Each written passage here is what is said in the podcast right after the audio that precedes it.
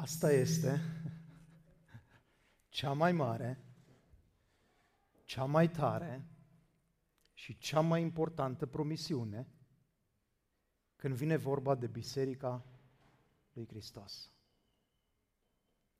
Nu știu cum sună pentru tine cuvintele acestea. Poate dacă ai trăit într-un mediu creștin, mai ales dacă ai crescut într-un mediu creștin, poate sunt lucruri care atât de mult le-ai auzit, încât îți sunt banale. Da, domnule, știm și noi. Dar aș vrea astăzi, și chiar privind la mesajul din seara aceasta, să stai să te gândești foarte serios și să-ți pui această întrebare pe tot parcursul acestui mesaj. Oare eu chiar cred? N-am să vă spun lucruri noi, dar ăsta e avantajul meu. Vin rar, acum sunt pentru prima dată, cel puțin în postura asta, și știu că lucrurile simple și banale pe care vi le spun, sunt convins că Alex vi le-a spus de multe zeci de ori. Dar la mulți dintre voi doar acum o să vă, fi, o să vă pice fisa. Doar acum o să fie momentul ăla că, wow, chiar, așa e. Și asta e frustrarea pastorilor locali. Când vine un invitat, indiferent ce zice, tot, mamă, ce tare, băi, n-am, niciodată n-am auzit așa ceva. Deși de obicei noi predicăm, că e același cuvânt. Dar provocarea este aceasta, în special în etapa în care vă aflați. Pentru că vă pregătiți și împreună cu voi ne pregătim pentru ceea ce urmează. Mă bucur să fiu împreună cu voi și să fiu parte împreună cu voi la asta și în special este o bucurie personală să știu că Dumnezeu l-a chemat și l-a ridicat pe Alex împreună cu Andreea, familia lor în lucrarea aceasta. Într-adevăr, inima noastră a rezonat din prima noastră întâlnire. Apropo, pentru cei care nu știți, și eu am trecut pe la Pentecostal ca și el, se pare că am avut același duh. și mă bucur astăzi să pot să fiu împreună cu voi și să fiu încurajat în același timp de voi și de ceea ce Dumnezeu a făcut până aici în voi, și subliniez, în voi, pentru ca El să poată să facă mai departe prin voi. De aceea Dumnezeu să vă binecuvinteze în continuare. Sper că n-ați obosit. Vorba deja se cam transmite chestia asta în lumea în care trăim. Cei mai buni abia acum urmează. Viitorul sună bine, dar nu pentru că o spune cineva din lume, ci pentru că Hristos este deja acolo și pentru că avem această promisiune pe care tocmai am citit-o împreună. Hristos își zidește biserica. Și nimeni și nimic nu va putea birui. Nici măcar porțile locuinței morților. De aceea, în numele organizației din care facem parte împreună, Vertical Church Europe, vreau să vă aduc salutări sfinte, în special și de la pastorul Cristian Barbosu. Uh, ne bucurăm să fim împreună cu voi în momentele acestea și să pășim împreună mai departe. Să vedem și să ne pregătim pentru ceea ce urmează. Însă aș vrea să nu facem o greșeală. Și anume, să nu facem greșeala ca la nuntă. Nu știu dacă vă mai aduceți aminte cum a fost la nuntă, mi-aduc un pic aminte că a fost numai acum vreo 20 de ani. Am avut această mentalitate. Cheltuim tot ce avem ca ziua asta să fie perfectă. Și după aia ne-am trezit doi săraci, uitându-ne unul la altul luni și acum ce facem?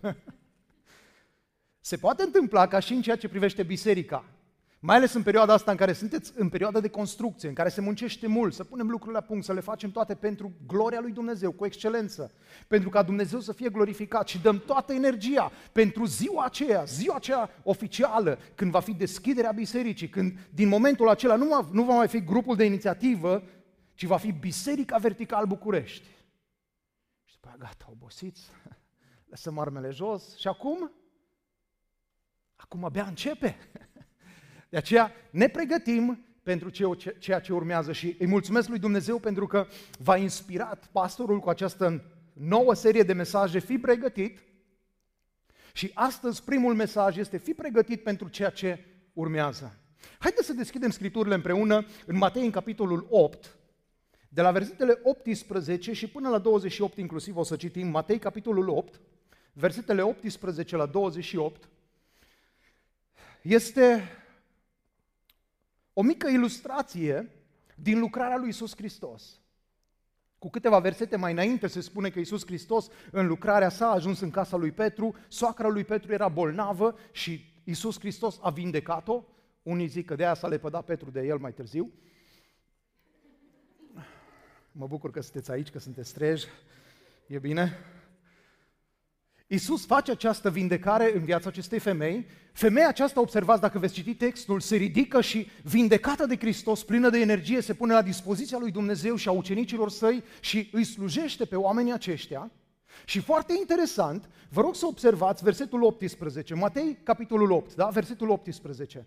Când a văzut Iisus mulțimea din jurul lui, de ce? Pentru că au venit oamenii buluc. Băi, Iisus e în casa lui Petru, se întâmplă vindecări. Dumnezeu e acolo, face, scoate demoni, eliberează oameni. Haideți, buluc! Și au venit mulțimile acolo, la casa lui Petru. Când a văzut Iisus mulțimile, mulțimea din jurul lui, le-a poruncit ucenicilor să treacă de cealaltă parte a mării. Chiar atunci a venit la el un cărturar și a zis, Învățătorule, te voi urma oriunde vei merge. Iisus i-a răspuns, vulpile au vizui și păsările cerului au cuiburi, dar fiul omului nu are unde să-și odihnească capul. Un altul dintre, observați, ucenicii săi i-a zis, Doamne, dă-mi voie mai întâi să mă duc să-l înmormântez pe tatăl meu. Iisus i-a răspuns, urmează-mă și lasă morții să-și îngroape morții. Apoi s-a suit în barcă, iar ucenicii săi l-au urmat. Și iată că pe mare s-a strânit deodată o furtună atât de puternică încât barca a fost acoperită de valuri. Iisus dormea. Ucenicii au venit la el și l-au trezit spunându-i, Doamne, scapă-ne că pierim. Însă Iisus le-a zis, de ce sunteți atât de fricoși, puțin credincioșilor? Apoi s-a sculat, a mustrat vânturile și marea și s-a făcut o liniște mare. Oamenii au rămas uimiți și au zis, ce fel de om este acesta de ascultă până și vânturile și marea? Când a ajuns de cealaltă parte a mării, în ținutul Gadarenilor, l-au întâlnit doi demonizați sau demoniaci care ieșeau din morminte. Erau atât de cumpliți încât nimeni nu putea să treacă pe drumul acela. Fii pregătit pentru ceea ce urmează. Și chiar dacă Matei aici ne-l prezintă pe Iisus Hristos, cel care are putere, cel care are autoritate. Îl prezintă pe Iisus, regele, împăratul și cam asta este tema întregii cărți. Iisus este împăratul, Mesia cel așteptat. În capitolele acestea, din care face parte și capitolul 8, ne-l prezintă pe Iisus, cel care are autoritate, care are putere asupra păcatului, asupra bolii, da, asupra demonilor. Iisus chiar care are putere asupra naturii. Și în toată această situație, cred că există cel puțin trei lucruri pe care noi le putem învăța și care ne pot ajuta să fim pregătiți pentru ceea ce urmează. De aceea, dacă ai obiceiul acesta să-ți notezi, dacă nu, fă așa cum se amintea aici, e un obicei bun, notează-ți lucruri că s-ar putea să-ți fie de folos mai târziu, în săptămâna care urmează sau poate mai târziu. Primul lucru pe care trebuie să-l faci și trebuie să-l fac pentru a fi pregătit pentru ceea ce urmează, pentru viața ta, pentru biserica aceasta, pentru tot ceea ce înseamnă viața noastră cu Hristos. Primul lucru, primul aspect, fă prioritate din cuvânt. Și uite-te împreună cu mine în versetul 18. Când a văzut Iisus mulțimea din jurul lui, le-a poruncit ucenicilor să treacă de partea cealaltă a mării. Observați, Iisus, cuvântul său, poruncește ucenicilor să treacă la acțiune. Dacă vrei să fii pregătit pentru ceea ce urmează, fă prioritate din cuvânt. Și hai să observăm câteva detalii aici în textul acesta, pentru că n-aș vrea să trecem direct numai la ce ne interesează pe noi, ci să și învățăm câteva lucruri, câteva detalii din textele acestea. Observați, vă rog, când a văzut Iisus mulțimea din jurul lui, Haideți să ne oprim puțin și să ne gândim ce am fi făcut noi, mai ales noi doi în calitate de pastori. Să faci o anumită lucrare și să vină lumea buluc. Pe mulți am, zis, am zice ce o zis Petru. Doamne, ce bine că suntem aici, hai să facem niște colibe, noi ne tragem niște palate și nu mai plecăm de aici, că aici e mulțimea. Aici ai de slujit. Însă te rog, observă că Iisus Hristos, care știa pentru ce a venit, și anume, n-a venit numai pentru oamenii din jurul casei lui Petru, ci a venit cu o misiune de îndeplinit, nu este impresionat de mulțimi. Asta e părerea mea personală, că ucenicii au fost totuși impresionați de mulțimi. Și de ce cred asta? Dacă ne uităm în verset, în special în versetul 23, deci Iisus în versetul 18 spune așa, a poruncit ucenicilor să treacă de partea cealaltă a mării, este întrerupt, ucenicii se pare că nu se mișcă. În versetul 23 ne spune că Isus s-a urcat în barcă și ucenicii l-au urmat. Ori sincer, eu mă așteptam dacă în versetul 18 îmi spune că Isus le-a poruncit ucenicilor ăștia să fie deja în barcă. Băi, a poruncit învățătorul, a poruncit șeful, noi suntem acolo și îl așteptăm. Doamne, vii? Eu cred că ucenicii s-au uitat la băi, chiar e serios? Părăsim mulțimile? Îi lăsăm pe ăștia toți aici și gata, plecăm? Însă pentru că Isus știa foarte bine ce are de făcut, își știa foarte bine misiunea. Observați că Isus nu se lasă intimidat de mulțimile adunate în jurul lui. De aceea, dacă vrei să fii pregătit pentru ceea ce urmează, și eu și tu trebuie să facem prioritate din cuvântul lui Dumnezeu, din ceea ce Dumnezeu îți vorbește și ne vorbește. Vor fi mulți oameni, mulți oameni care vor începe și la un moment dat vor căuta zone de confort unde se simt bine și mă, parcă și aici ai Domnul. Și acum, din nou, vă rog să priviți la realitatea situației. Oare mulțimile celelalte n-aveau nevoie de Hristos? Oare în mulțimile care erau acolo adunați, nu mai era nimeni care mai avea anumite nevoi pe care Hristos le-ar fi putut rezolva? Eu sunt convins că da. Însă, el care nu face nimic altceva decât tot ce a poruncit Tatăl, vă aduceți aminte, eu nu fac nimic de la mine, ci tot ce îmi poruncește Tatăl, știind că are o misiune, face prioritate din cuvântul lui Dumnezeu și eu și tu suntem chemați să învățăm lucrul acesta. Și de la Isus și de la ucenici, să facem prioritate din cuvânt. Când Isus îți poruncește, ascultă. Și observați lucrul acesta, da? Când a văzut Isus mulțimea din jurul lui, le-a poruncit ucenicilor să treacă de partea cealaltă a mării. M-am întrebat de multe ori de ce trebuie să le poruncească ucenicilor. Și ăsta e al doilea argument în ceea ce mă privește înțelegerea faptului că ucenicii n-ar fi vrut să plece din zona aia de confort. Probabil că era bine la Petru acasă. Era bine cu mulțimea în jurul lor. Și Isus nu le spune, uh, mai fraților, voi ăștia pescari, care vă pricepeți cu vremea, cu toate lucrurile, ce ziceți, ar fi bine să trecem dincolo? Nu se consultă cu ei. Nu le spune, dragilor, dacă vreți, urcați-vă în barcă și hai să trecem dincolo. Nu le spune nici măcar dacă vă este confortabil. Vă rog să nu uitați că tot, această, tot acest episod se întâmplă seara. Se întâmplă după o zi grea.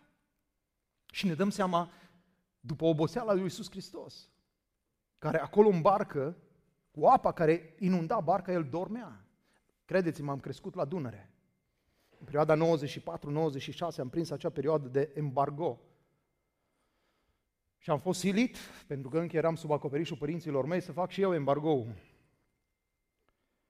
Și credeți-mă, când intră apă în barcă, numai de somn nu-ți arde.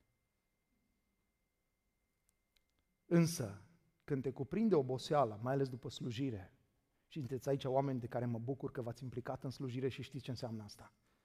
Uneori, vă spun sincer, înaintea lui Dumnezeu, aș prefera să dau la sapă 8 ore. Numai să nu trebuiască să țin un training sau o predică de o oră sau de două, trei ore. Nu predica, ci trainingul.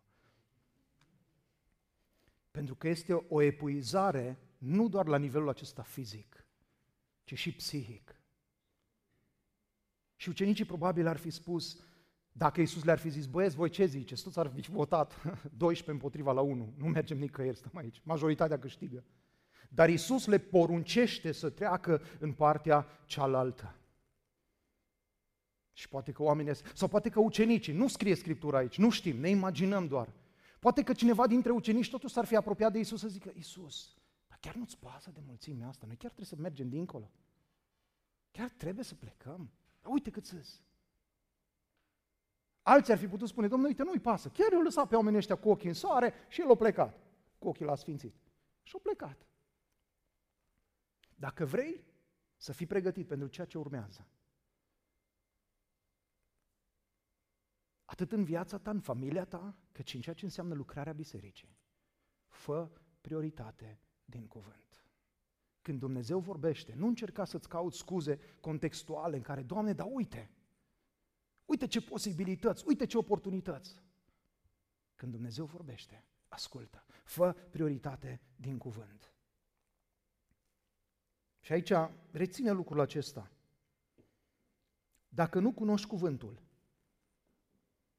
nu ai cum să cunoști glasul lui Dumnezeu. Trebuie să recunoaștem că de multe ori, în viața oamenilor care spun că sunt creștini evanghelici, neoprotestanți, sunt mulți care spun că sunt călăuziți de Duhul Sfânt, că lor le vorbește Dumnezeu direct. La noi la Pentecostal spunea, au fir de legătură. Dar oameni care nu cunosc Scriptura. Și Scriptura ne spune tot cuvântul lui Dumnezeu că dracii au puterea din partea lui Dumnezeu să se prefacă chiar în înger de lumină.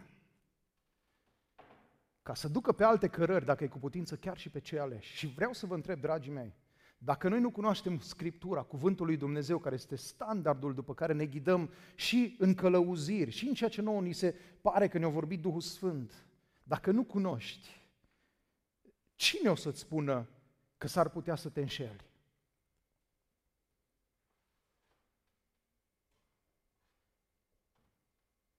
De aceea fă prioritate din cuvânt.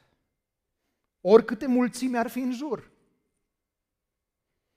Când Dumnezeu vorbește, ascultă. Fă prioritate din ceea ce Dumnezeu vorbește. Verifică și vezi dacă ceea ce tu crezi că e călăuzirea Duhului Sfânt este în acord cu prezența, cu puterea, cu cuvântul lui Dumnezeu, care, atenție, este sfânt. Niciodată Dumnezeu care este sfânt nu te va îndemna să faci ceva păcătos pentru gloria Lui. De aceea caută să cunoști cuvântul, să faci prioritate din viața ta. Cunoscând cuvântul acesta, observați când Iisus spune, le-a poruncit. Tu știi ceea ce poruncește Hristos? Ce ne-a poruncit nouă să facem? Ce ți-a poruncit ție, personal, prin cuvânt, pentru că există cuvânt pentru fiecare dintre noi în Scriptură. Îți cunoști identitatea de a te creștin, dar în același timp și slujba la care ai fost chemat? Îți știi mandatul pe care Dumnezeu ți l-a dat? Și unul dintre ele este tocmai acesta. Duceți-vă și formați ucenici din toate neamurile. Faci asta? Asculți cuvântul? Sau avem fiecare dintre noi scuze? Doamne, dar nu am făcut facultate de teologie. Să facă pastorul ucenici, nu eu. Alții eu să stau bine, mersi. Fă prioritate din cuvânt. Oricâte mulțimi ar fi în jur, cunoscând cuvântul, căutând să înțelegi ce a poruncit Isus și împlinind cuvântul. Isus le-a poruncit, a fost cuvântul lui, ca ei să treacă dincolo, în partea cealaltă. Trebuie să recunoaștem că mulți dintre noi cunoaștem teoretic cuvântul lui Dumnezeu, știu, știm ce ar trebui, însă stăm mai greu la partea practică. Nu prea împlinim. Și aici avem tot felul de scuze, vin tot felul de lucruri în care, Doamne, știi, na, o fi, o păți. Aduc aminte ceea ce spunea psalmistul în psalmul 119, versetul 11. Strâng cuvântul tău în inima mea, ca să nu păcătuiesc împotriva ta. De aceea dăm voie să-ți spun câteva întrebări, poate chiar ți le notez. Cât de bine cunoști cuvântul? Cu cât mare? Scriptura cuvântul lui Dumnezeu. Știi ce anume a poruncit Isus pentru tine să faci ca și creștin? Să fii ca și creștin? Trăiești lucrurile acestea? Asculți cuvântul? Deci cunoști cuvântul, asculți cuvântul și nu mă refer aici la aplicația YouVersion. Și de acasă la lucru punem și l-am ascultat ci mă refer la a împlini cuvântul pe care îl știm. Aveam noi o vorbă ca români, teoria ca teoria, dar practica ne cam omoară. Și trebuie să vă mărturisesc sincer că atât în viața mea, cât și în ceea ce înseamnă creștinismul din România, asta este cea mai mare problemă a bisericii, indiferent de natura ei, să zicem Biserica lui Hristos, Asta este cea mai mare problemă în România. Că ne omoară practica, că nu trăim ceea ce știm. Ne declarăm popor creștin, dar nu prea trăim creștinismul. De aceea suntem unde suntem. Dar puneți tu aceste întrebări. Cunosc cuvântul lui Dumnezeu? Îl ascult? Este cuvântul lui Dumnezeu o prioritate pentru mine? Și hai să facem așa numai un exercițiu scurt de memorie. Azi dimineață când te-ai trezit, care a fost primul lucru pe care l-ai făcut? Nu ziceți că ați deschis ochii, e clar. Ați deschis ochii, dar unde? Mărturisesc că pentru o vreme, fără să-mi dau seama, pur și simplu, am fost prins de febra aceasta a muncii, a lucrului. Și dimineața, la prima oră, când deschideam ochii, apăsam pe telefon să se lumineze, să văd ce mesaje mi-au fost lăsate, ce am de lucru. Și de multe ori, nu odată, mă fac vulnerabil înaintea voastră ca să înțelegeți că nu stă în fața voastră un rabi de ăla ce acum o coborât de pe munte să vă explice vouă cum stă treaba. Sunt și eu împreună cu voi în aceleași frământări. Și împreună aș vrea să mergem înainte să fim pregătiți pentru ceea ce urmează. Făcând prioritate din cuvântul lui Dumnezeu și nu din altceva. Și nu odată m-am trezit că, uai, trebuie să fac asta, e urgent. Și a trecut ziua și seara când pun capul pe pernă să-mi dau seama că zero cuvânt cu câmare, zero comunicare, zero cerut înțelepciune, zero cerut răbdare, călăuzire și tot. Și după aia mă uit, Doamne, ce zi de falimentară, că am făcut chestia aia, aia, aia, nu mi-au ieșit celelalte. Păi de ce nu ți-au ieșit? Pentru că noi suntem, suntem ai Domnului, suntem dependenți de El.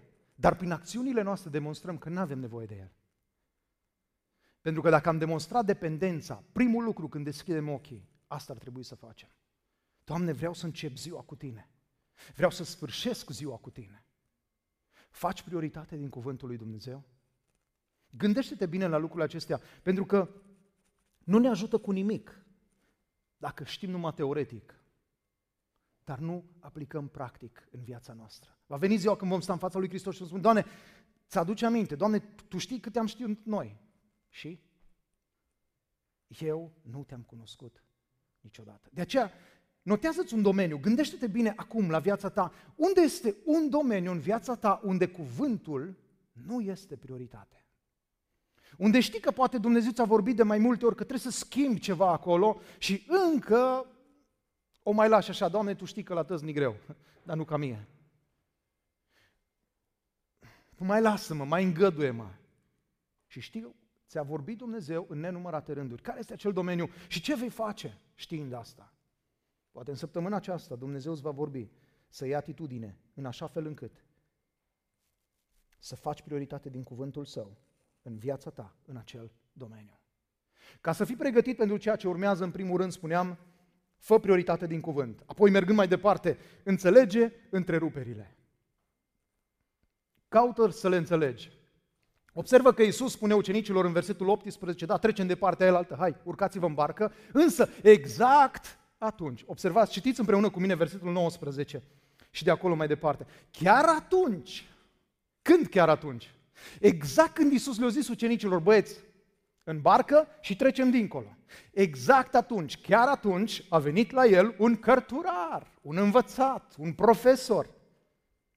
Și acum eu încerc de fiecare, de fiecare dată când citesc Scriptura să-mi pun anumite întrebări și una din întrebări pentru mine era asta, mă, nu putea veni înainte de a se hotărâi Iisus cu ucenicii să treacă dincolo? Nu putea veni mai devreme? Tocmai atunci când s-au hotărât să facă lucrul acesta, au venit și ăștia? De aceea am pus titlul acesta, Înțelege întreruperile, pentru că observă cum îi abordează Iisus. A venit la el un cărturar și i-a zis, învățătorule, Vă rog și observați și cum îi se adresează lui Isus. E doar un învățător. Poate că e cel mai mare învățător, dar e doar un învățător și atât. Nu e nimic mai mult pentru el. Un cărturar se adresează lui Isus, învățătorule, și îi spune, te voi urma oriunde vei merge. După modul în care Isus îi răspunde, se prea poate ca omul acesta să-l fi văzut pe Isus, să fi văzut mulțimile, și când Isus a zis, băieți, urcăm în barcă și plecăm, o zis, ba, cu momentul, mă apropii de el și spun, auzi, a, văd că atragi multe mulțimi, vin și eu cu tine, că împreună facem bani mai mulți. Era un cărturar, omul ăsta trăia din lege, din a învăța. Și văzând probabil mulțimile, s-a gândit că dacă mă dau bine pe lângă Isus, o să fie bine. De unde deduc lucrul acesta? Din răspunsul pe care îl dă Isus Hristos. Nu putea Isus să-i spună simplu, da, sigur, urcă și tu, hai că mai avem un loc.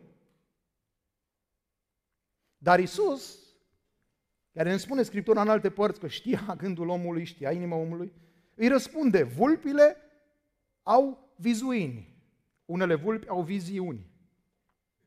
Și umblă din biserică în biserică. Cine citește să înțeleagă, da? Vulpile au vizuini și păsările cerului au cuiburi. Dar fiul omului nu are unde să-și odihnească capul.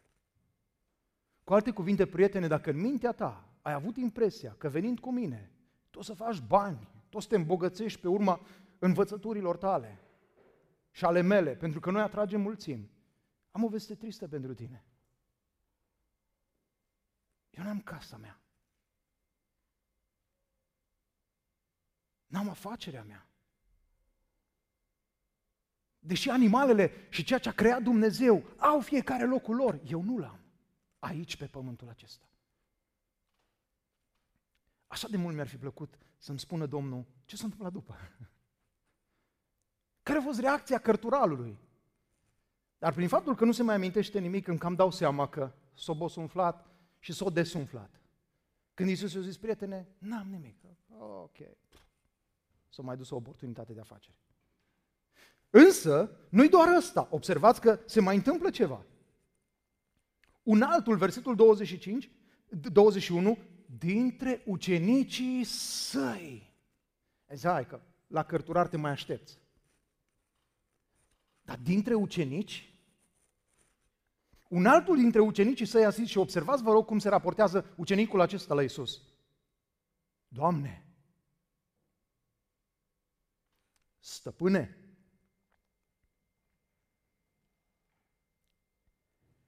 dăm voie mai întâi să mă duc să-l mormântez pe tatăl meu.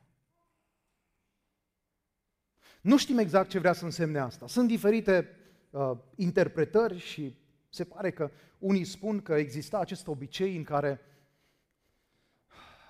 probabil primul băiat din familie trebuia să stea în jurul gospodăriei, în jurul casei, până când tatăl deceda să-i facă onorurile, să îl înmormânteze și abia apoi putea să-și facă viața altfel. Nu știm dacă e despre asta vorba. Oricum, nu cred că era vorba de faptul că tatălui să fi decedat atunci, pentru că n-avea ce să caute în prezența ucenicilor să asculte pe Isus când el era în situație de doliu și de durere. Însă ceea ce este interesant și aici este că Isus îi pune prioritățile în ordine și îi răspunde acestui om. Isus i-a răspuns, urmează-mă.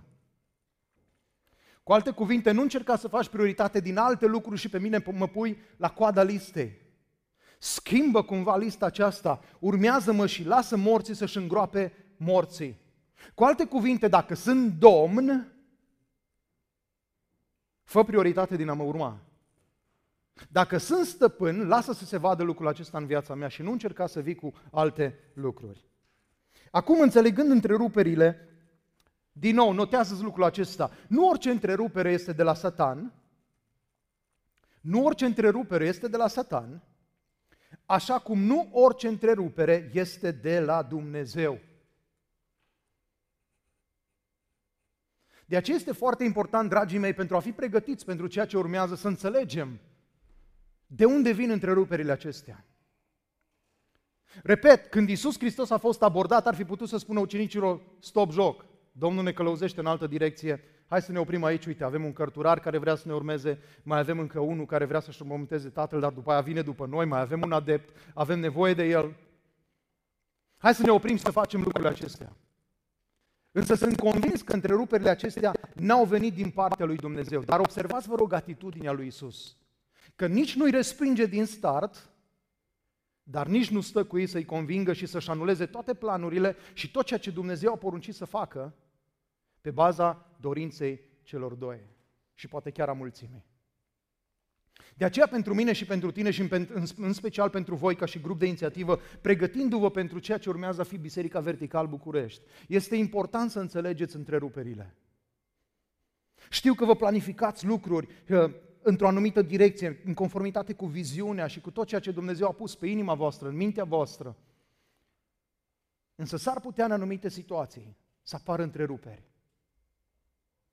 Să apară scurt-circuite din astea care cumva să ne dea un pic planurile peste cap și să nu știm ce să facem. În momentele acelea cereți din partea lui Dumnezeu să vă dea înțelepciunea, nici să nu le ignorați, deci ca să poți să înțelegi aceste întreruperi, nu le ignora, dar în același timp nici nu te lăsa distras de la ceea ce Dumnezeu ți-a poruncit să faci de aceste întreruperi. Caută înțelepciunea lui Dumnezeu în fiecare situație, pentru că altfel, dacă nu vei căuta asta, vei fi purtat de orice vânt, încoace și încolo. Mai ales alea care izbesc ochii și zic, băi, asta e, asta e de la Dumnezeu. Mulțimile, le-a trimis Domnul. Cărturarul, cine n-avea nevoie de un cărturar, de un om învățat, care să ajute, nu? Mai ales, repet, în pastorație și în plantare la început, când ai nevoie de oameni pregătiți, puh, ce bine pică, când vine câte unul din ăla care, frate, uite, din 5-2 de săptămâni cât trebuie să predici tu minim pe an, uite, pot să iau și eu două din predicile alea, puh, ce bine ar pica. Și cu toate astea s-ar putea să nu fie neapărat în planul lui Dumnezeu pentru tine. De aceea caută să înțelegi aceste întreruperi. Și aș vrea să vă aduc aminte cel puțin două cazuri scurt de oameni la care Dumnezeu a intervenit cu întreruperile. Și în unele a fost voia lui Dumnezeu și planul lui pentru că a vrut să-i pregătească, dar printe sunt convins că a intervenit și Satan, căutând cumva și el să anuleze planul lui Dumnezeu. E vorba de Moise și de Iosif. Îi vorbește Dumnezeu lui Moise și spune, Moise, te-am ridicat, te-am păzit până în momentul acestea pentru că vreau ca tu să scoți pe poporul meu din Egipt. Și Moise zice, aleluia, gata. Cum iese, cum ia și boxează stânga-dreapta până ucid un egiptean. Și Dumnezeu spune, Moise, n-ai înțeles. Nu așa. Și pentru că n-ai înțeles, Moise, 40 de ani, hai la școală. Cioban la oi, o să înveți ce înseamnă viața cu mine. Iosif, un om la care Dumnezeu îi dă vise și visuri și spune că o să ajungă mare. Și când era viața mai frumoasă, ajunge să fie vândut ca sclav. Și parcă nu-i suficient. Te binecuvintează Dumnezeu în așa fel încât toți văd că ești binecuvântat de Domnul. Inclusiv doamnele. Și zic, băi, Iosif, harnic ești, deștept ești, bani ai, binecuvântat ești, dar nu ești al meu. Trebuie să facem cumva. Și pe nedrept omul acesta ajunge în închisoare. Și stai și te întrebi, Doamne, ce sunt întreruperile astea? Dar n-ai promis Tu. Cere înțelepciune de la Dumnezeu să înțelegi întreruperile. Care vin de la Dumnezeu și ce trebuie să înveți de acolo. Și care vin ca și atacuri din partea celui rău. Pentru că este, acesta este și va fi următorul punct. Dar până atunci, hai să vedem două aplicații. Aici, la punctul acesta, înțelege întreruperile. Unul pentru ăștia foarte disciplinați, care seamănă cu mine. Foarte cu planuri, ne facem planurile și la planul A mai avem și B, C, D, E, F, până la urmă iese unul. Pentru noi întreruperile sunt dezastru. Și credeți-mă, pandemia pentru mine a fost o lecție fantastică, pentru că am făcut o grămadă de planuri și majoritatea au căzut la pământ. Trebuia să ajung în Anglia în ianuarie și s-au anulat în ultima zi toate lucrurile pentru că jumătate din biserica unde trebuia să ajung erau bolnavi de COVID. Și fă alte planuri și așa mai departe. Pentru ăștia, ca și mine, cum stai cu discernământul? Cât timp ai petrecut pe genunchi în planificare? Aici, dacă mai sunt printre noi de la frații Pentecostal, repet, am crescut în biserică pentecostală, am slujit în biserică pentecostală până în anul 2015 și una din marile noastre dileme ca și pentecostal este asta. Unde e, domne, Duhul Sfânt și inspirația și călăuzirea Duhului în planificări? E pe genunchi. Duhul Sfânt n-a încurajat, nu încurajează și nu va încuraja niciodată lenea. Dar când noi vom sta acolo pe genunchi cerând lui Dumnezeu să ne dea călăuzire, Dumnezeu o va da. Când o să crezi că reușești să-și faci predica de la semafor și până la biserică, te înșele amarnic. Nu e nicio inspirație a Duhului Sfânt. Când tu nu citești Scriptura, dar aștept să-ți vorbească Domnul, ai mari șanse să fii înșelat de o altă voce. Chiar dacă îi zice așa, pare mai blândă, pare înțeleaptă, e vicleană, nu înțeleaptă.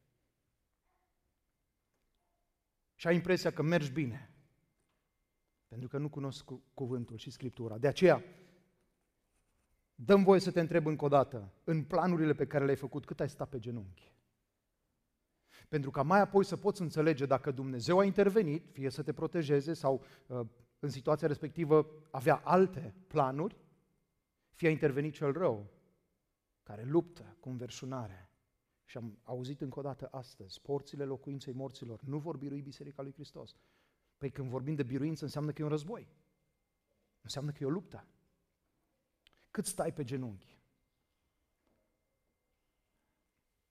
Cunosc o situație în care, de fapt cunosc mai multe, dar am să vă spun numai una singură, în care cineva a predicat cuvântul lui Dumnezeu și după ce a predicat a fost abordat de o persoană în care a spus, auzi, ai stat de vorbă cu frate meu?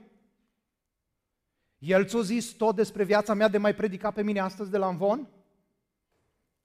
Predicatorul s-a uitat, a zis, Doamne, nu vă supărați, dar nu vă cunosc, nu știu, nu știu despre ce e vorba. Cum nu? Că toată predica a fost despre mine. Cu cine ai vorbit? Zic, nu știu. Eu n-am vorbit cu nimeni, că nu vă cunosc pe dumneavoastră, dar zic, știu altceva. Zic, titlul și textul și ideea principală a acestui mesaj a fost pregătit cu șase luni înainte, pentru că aici, în zona asta unde noi slujim, noi facem planificare pe un an de zile. Și când împreună cu prezbitere ne gândim la ce vrea Dumnezeu să hrănească și să spună bisericii, noi ne gândim la și din cuvântul lui Dumnezeu ce ar vrea Dumnezeu să predicăm. Și cu șase luni înainte, Dumnezeu ne-a inspirat să pregătim acest mesaj, din acest text, cuvântul acesta. Noi n-am știut că dumneavoastră o să fiți aici, dar Dumnezeu a știut. Și în zilele acelea noastre de post, de rugăciune, Dumnezeu ne-a vorbit specific când să planificăm și ce să planificăm pentru oamenii care vor fi, el știind lucrul acesta, în biserică în momentul acela. Nu-ți trebuie călăuzire mai mare decât asta. Să știi că Dumnezeu te-a folosit ca înainte cu șase luni de zile tu fără să știi nimic. Dumnezeu să-ți spună pe inimă ce să faci astfel încât după șase luni de zile să știe cui trebuie să se adreseze. Dar cât ai petrecut pe genunchi în planul acesta? Și pentru aia flexibil, cum stai cu planificarea? Sau te trezești de dimineață și nu ce-o dea Domnul azi, o face. Dumnezeu este un foarte bun planificator. Și Dumnezeu nu a fost așa stând cumva într-o zi, măi, ce ar mai trebui să facem când ne plictisim? Hai să facem oameni. Și după ce au apărut, ops, stai că nu ne, noi nu ne-am gândit că trebuie să facem și asta și asta și asta. Dumnezeu a planificat lucrurile. Și pentru că eu și tu suntem creați după chipul și asemănarea lui Dumnezeu în noi, este și acest instinct al ordinii, chiar și în ăștia flexibili. Toți stânjim după o anumită ordine. E adevărat, unii mai mult, alții mai puțin, dar o avem în noi. În flexibilitatea aceasta în care tu zici că ești călăuzit de Duhul Sfânt, că la tine toate întreruperile sunt de la Domnul, oare nu cumva ești pasibil să fii înșelat? Și vă aduceți aminte pentru cei care cunoaște Scripturile. În Vechiul Testament există cel puțin un episod în care un profet primește din partea lui Dumnezeu un mesaj. Și spune, te duci și te întorci, nu vorbești cu nimeni, nu mănânci nimic, nu, stai, nu te oprești niciunde, te duci și te întorci. Gata, domne, mă duc. S-a dus. Dar n-a mai ajuns înapoi. De ce? Pentru că pe drum a apărut unul care zice, stai că și eu sunt călăuzit de Domnul. Hai să-ți povestesc, vină încoace cu mine, că m-a trimis Domnul. Și când nu faci prioritate din cuvânt, când nu cauți să înțelegi prioritățile și uh, uh, întreruperile, există acest pericol fantastic să fii dus în rătăcire. Vrei să fii pregătit pentru ceea ce urmează? Fă prioritate din cuvântul lui Dumnezeu, caută să-L cunoști și să-L împlinești în viața ta Caută să înțelegi priorit întreruperile și apoi așteaptă-te la împotrivire.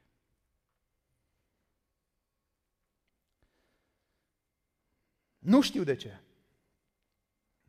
Dar în lumea aceasta în care trăim, chiar și pentru creștini și pentru Biserica lui Hristos, Dumnezeu permite și celui rău să lupte, să intervină, să facă diferite lucruri. Și observați, vă rog, împreună cu mine din nou în acest cuvânt. Versetul 23. Apoi s-a suit în barcă, iar ucenicii săi l-au urmat. Și iată că pe mare s-a strânit deodată o furtună atât de puternică încât barca a fost acoperită de valuri. Și Isus dormea. Ucenicii au venit la el și l-au trezit spunând, Doamne, scapă-ne că perim. Însă Isus le-a zis, de ce sunteți atât de fricoși, puțin credincioșilor? Dați-mi voie să vă pun o întrebare și haideți să ne întrebăm fiecare dintre noi.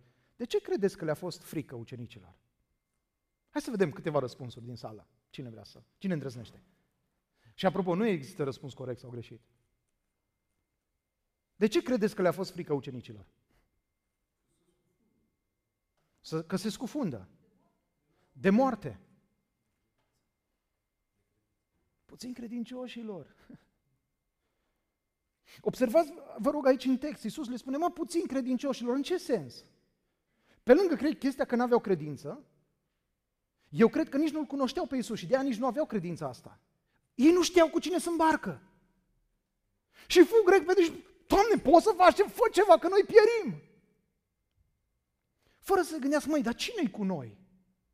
Și hai să recunoaștem, de multe ori în viața noastră de creștini, nu ajungem în aceleași situații ca ucenici. Doamne, scapă-ne că pierim! Doamne, dacă Tu acum nu faci ceva! Și Dumnezeu cu aceeași dragoste, aceeași blândețe, aceeași îndelungă răbdare față de noi vine și spune, de ce ți este frică puțin, credinciosule? Puneți întrebarea aceasta. În momentele tale grele din viață, prin care ai trecut, de ce ți-a fost frică? Și s-ar putea să descoperi că a fost tocmai aici problema, că nu-L cunoaștem pe Isus sau că nu ne încredem în Isus. Cunoaștem despre El, dar nu-L cunoaștem pe El.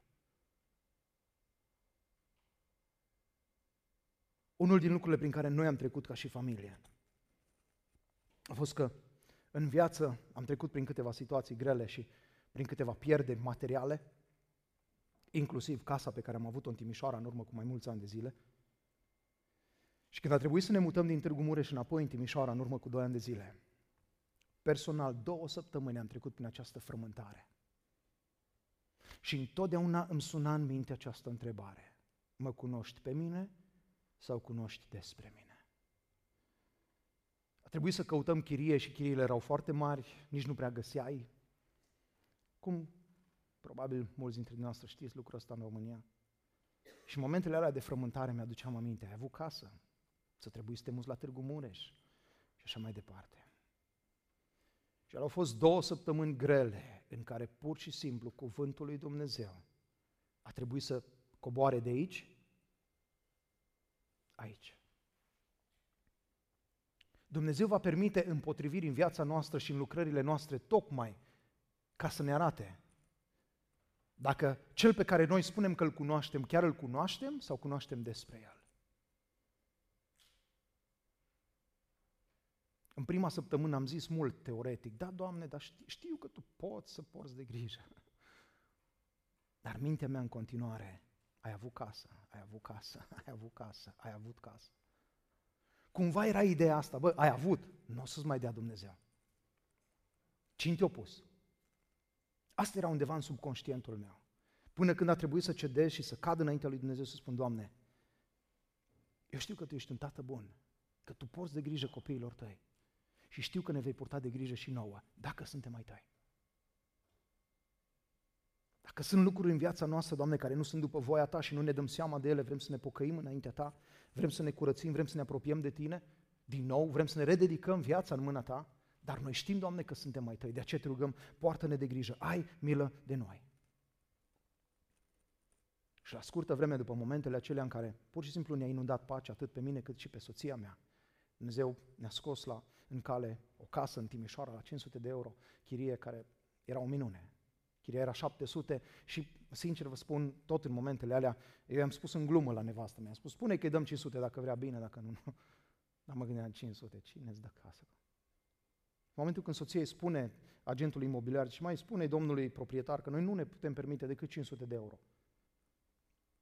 Omul respectiv zice, a zis proprietarul că da. A fost modul în care Dumnezeu a zis, hei, când eu intervin, dar tu trebuie să te încrezi în mine. De ce vă este frică puțin credincioșilor? Pentru că au venit împotrivire, au venit valurile. Da, interesant că textul nu se oprește aici. Apoi s-a sculat, a mustrat vânturile și marea și s-a făcut o liniște mare, iar oamenii, adică ucenicii, au rămas uimiți și au zis, ce fel de om este acesta? Observați că știau despre el. Când Isus le spunea cine este și așa mai departe, probabil că ucenicii, da, da, Doamne, da, da știm, dar... Însă în momente ca și, aceștia, ca și acestea observați că li se dă pe față faptul că ei cunoșteau despre el, dar nu-l cunoșteau pe el. Pentru că pun astfel de întrebări. Și observați, vă rog, erau ucenicii. Că dacă ai fi zis mulțimea, ai zis, da, domne, ăștia nu-l cunosc, dar ucenicii care erau cu el, care umblau cu el, încă nu știau cu cine au de-a face. De aceea nu te grăbi să tragi concluzii până nu ești sigur că știi ce vorbești. Și observați versetul 28, când au ajuns de cealaltă parte a mării, parcă n-ar fi fost destul,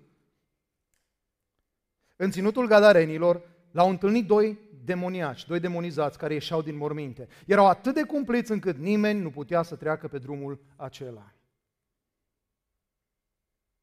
N-a fost suficient valurile ca împotrivire, au mai venit și ăștia. De aceea ține minte lucrul acesta. Lucrarea lui Dumnezeu, dacă e fără împotriviri, este un semn că ceva nu facem bine. De ce? Pentru că Satan niciodată nu va sta cu mâinile încrucișate să zic, băi, ce bine că se pocăiește lumea. Ce fain că se mai deschide o biserică. Băi, ce frumos că vrei să te duci la biserică să te apropii de Dumnezeu. Bravo, du-te! Părinții cu copii, n-ați trăit niciodată din astea. Nu știu cum îți la voi știți, se spune că copiii sunt îngeri. Eu nu cred asta. Că nu știu cum se face, dar numai duminica dimineața ai apuca. Când se iasă pe ușă, vărsa ceva pe el. Du-te înapoi și schimbă dar tu trebuia să ajungi la timp. În mașină, atunci l-a apucat să-și tragă surorile de păr sau mai știu eu ce altceva. Ca să nu zic din astea așa un pic mai sensibile, știi? Pornești cu soția, cu familia la drum, te duci la biserică și din nimic vă certați. Acum nu știu cum e la București, dar la Timișoara când ajungi în fața bisericii, pui fața de pocăiți. Pace, fraților! Domnul să vă binecuvinteze! Cum sunteți, frate? Foarte bine! Ăia care sunt obișnuiți cu un limbaj bisericesc, de la bine în sus. Ăia care sunt mai smeriți așa zic, frate, mai bine decât merităm.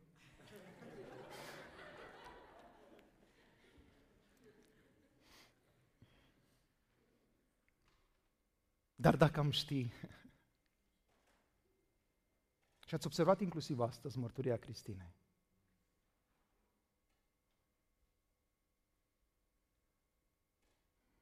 nu va sta diavolul niciodată cu mâinile încrucișate. Și uneori știți ce este cel mai dureros? Că tocmai frații nu recunosc împotrivirele diavolului, ci fac lucrarea diavolului. Și la Isus la un moment dat, au venit toată familia și stăteau la ușă și zis, băi, adu-l încoace că nebunit, mă. Auzi, se crede Mesia, chemați-mă să, să o luăm acasă. Și a trebuit Isus să zic acolo public, cine e mama și tata și frații? Voi sunteți. Cel ce face voia Tatălui meu care este în cerul, acela îmi este tată și mamă și soră și frate. De aceea fii și tu foarte atent și caută să vezi modul în care lucrează Dumnezeu, dar în același timp așteaptă-te că în momentul când vrei să te apropii de Dumnezeu, când vrei să faci lucrarea lui Dumnezeu, vor fi împotriviri. Lucrarea lui Dumnezeu fără împotriviri este un semn că ceva nu facem bine, așa cum împotrivirile sunt un semn al faptului că suntem pe drumul cel bun. Îmi spunea cineva la un moment dat într-o discuție, Domne, păi dacă voi ăștia pocăiți, îl aveți pe Dumnezeu de partea voastră, de ce vă îmbolnăviți? De ce sărași printre voi? De ce mor și la voi cei dragi? De ce se întâmplă X, Y, Z? N-ar trebui la voi să fie cântec, joc și voie bună. O să fie așa într-o zi. Dar până atunci ne așteptăm la împotriviri, pentru că este unul care nu doarme. Și de aia se spune că are ochii roșii. Nu doarme pur și simplu și în fiecare zi, clipă de clipă, caută să lupte împotriva ta și împotriva mea. N-ai pățit din astea să zici, gata, Doamne, mâine, o zi de post. Și te trezești de dimineață cu durere de cap, că nu vezi nici măcar să bei un pahar de apă.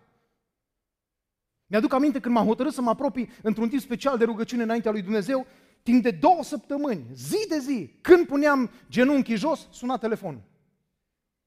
Asta e și eu un test de IQ pentru mine. Era simplu, trebuia numai să iau telefonul să-l duc în altă cameră, dar două săptămâni nu mi-am dat seama. Atât aduce. Dar credeți-mă, două săptămâni, de fiecare dată când ziceam, Doamne, acum, uite, am citit un pic din cuvânt, vreau să mă apropii de Tine, mă puneam în genunchi, trr. M-am enervat, după două săptămâni mi-a picat și mie fisa, bă, da, hai să-l iau, mă, să-l pun dincolo. L-am pus dincolo, M-am dus, am încercat să am un timp în care să mă concentrez înaintea Domnului, bineînțeles, tot cu mintea în primele zile la cât sună, cât trimit mesaje și așa mai departe. M-am ridicat de pe genunchi și ce credeți când m-am dus la telefon? Zero mesaje, zero apeluri. Dar două săptămâni, repet, vă spun ce am trăit eu, două săptămâni, de fiecare dată când vreau să stau înaintea lui Dumnezeu într-un mod special, ba suna, ba mesaje, tot felul de distrageri prin telefon. Sunt sigur că ai pățit și tu din asta. Când ai zis, gata, acum facem, ne punem la dispoziția lui Dumnezeu, vrem să slujim, ceva se întâmplă. Așteaptă-te la împotriviri atunci când vrei să faci lucrarea lui Dumnezeu. Chiar dacă ai făcut sacrificii și ai renunțat la multe, vor veni în continuare împotriviri. Nu-ți pune întrebări, Doamne, dar de ce mie? Doamne, m-am pus la dispoziția Ta. Doamne, dar am plecat la Târgu Mureș în pastorație. De ce mi-ai luat casa? De ce ai îngăduit? Nu e o întrebare bună. Așteaptă-te la împotriviri, pentru că niciodată Satan nu va sta mulțumit știindu-te că tu ești aproape. Vestea bună însă, dragilor, este aceasta. Că Iisus Hristos când a promis că își va zidi biserica și că porțile locuinței morților nu vor birui, El a spus, duceți-vă și eu voi fi cu voi până la sfârșit. Cu alte cuvinte, nimeni și nimic nu va putea face mai mult decât Dumnezeu îi va permite, însă Dumnezeu îi va permite. Valuri? Demoni? Ce, ce, ce primire după o noapte prin valuri, nu? Doi de ăștia care, unul mai sălbatic ca altul. Vă așteptăm. Bun venit. Așteaptă-te la împotriviri atunci când vrei să te pui la dispoziția lui Dumnezeu. Și în special, ca să fii pregătit pentru ceea ce urmează, așteaptă-te la împotriviri. Dăm voie să te întreb acum, la final, când ne apropiem și de un timp de rugăciune, cum te raportezi la împotriviri? Ai vrea să nu existe? Ai vrea să le dea Dumnezeu la o parte și drumul să fie neted întotdeauna? Să știi că nu se poate dacă ești aproape de Hristos. Și din nou, conform Scripturii și conform experiențelor vieților creștinilor, în momentul în care totul e bine și frumos, totul e roz, totul e excelent pentru o perioadă lungă de timp, undeva ceva în viața ta nu e ok. Am întâlnit oameni care au spus, frate, de când nu mai merg atâta la biserică, de când mă duc în concedii, în loc să mă duc la biserică, de când nu mă mai implic la biserică, frate, merge așa de bine.